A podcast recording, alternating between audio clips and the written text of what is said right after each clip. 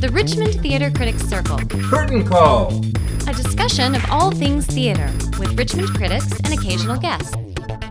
Welcome to Curtain Call Act 6, Scene 16. I'm Jerry Williams from Sifter. And I'm Linda Lewis with RVA Art Review. I'm Claire Boswell with Style Weekly. And I'm Julie Turner with InkQueery, the blog, I N K Q U E E R Y.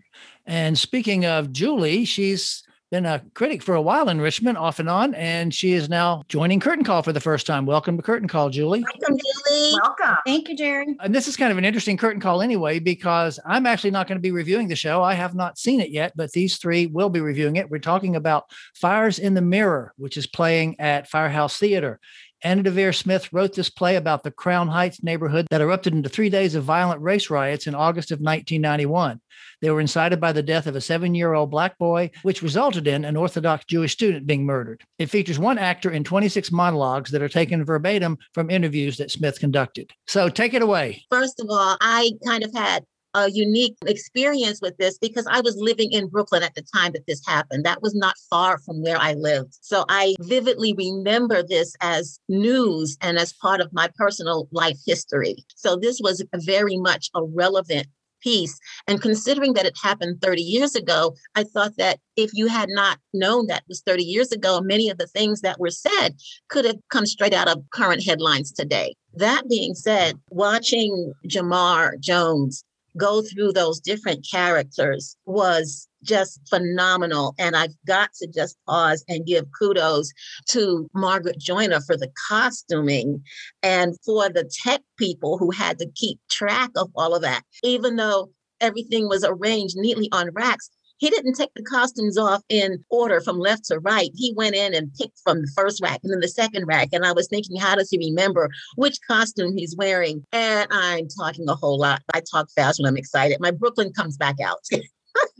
Agree about the costumes, Julinda. I thought they were fabulous. I'll say that I have a little bit of a history with this play as well. Um, I teach it sometimes uh, in certain classes to my students, and it was so exciting to finally get a chance to to see it performed and to see those costumes in action and to see Jamar embodying all of these different personalities. Everything you said, I absolutely agree with. There were a couple of times, Claire, when I forgot that it was Jamar. When he put on that wide brimmed hat and the beard and became the rabbi, he was the rabbi. Yeah, I absolutely agree. Complete chameleon. For me, seeing Jamar get lost in each of these characters and these monologues, I found myself getting lost in each of those monologues as well. And I didn't really realize how long this play goes before actually getting in to um, the events in Crown Heights. I think it wasn't until the second act. I do agree. I thought Jamar was exceptional um, with most of the characters. I really wished that the second half had happened sooner because by the time it came to an end, I felt like I had been there a long time. I think part of that's because COVID and we haven't been in the theater a lot, very few other audience members to kind of feel that energy. But I felt drained by the end. He did a fantastic job. He really did. Um, th- there were just a couple of monologues where he, I think he slipped out of the particular person. And because he was so great in all the others, they were noticeable. I really loved the costumes. I loved the wigs. I loved the way he moved his body in between each of the characters, very much like a young teenage rap girl or an older um, Jewish woman. I mean, he moved the way that the upcoming character would likely have moved. So that was really exceptionally well done.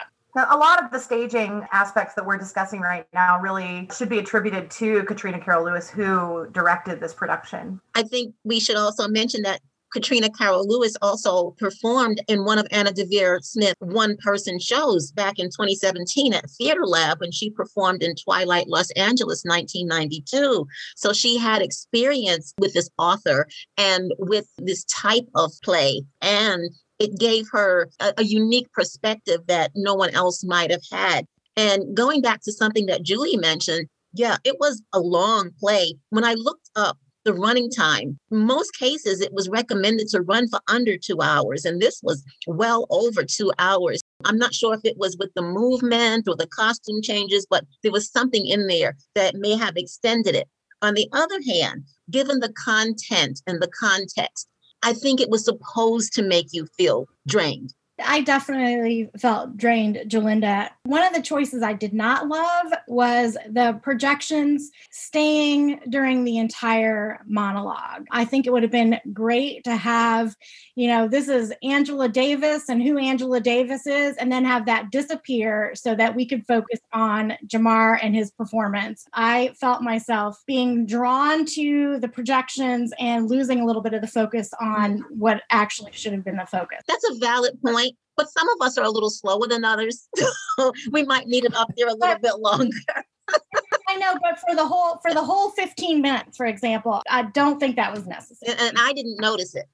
Well, I think that whatever our experience was with it, that it's a play that we all agree that everyone should try to see. And if you can't see it live, try to see it streaming because it definitely is worth the time. I absolutely agree with that. I think this is an exciting production. I think the cast and crew are perfect for this show. I think that everybody should see it. And I agree. And it certainly is relevant to the times. It was 30 years ago, but might as well have been last summer when we were experiencing riots here in uh, Richmond. Absolutely. So true. Okay, thank you all. They've been talking about Fires in the Mirror, which is playing at Firehouse through April 25th, streaming and live. And that's it for this week's Curtain Call. We'll actually be back next week to talk to two of the actors in the Richmond Triangle Theater's production of 4,000 Days. I'm Jerry Williams from Sifter. And I'm Julinda Lewis with RVA Art Review. I'm Claire Boswell with Style Weekly. And I'm Julie Turner with InkQueery.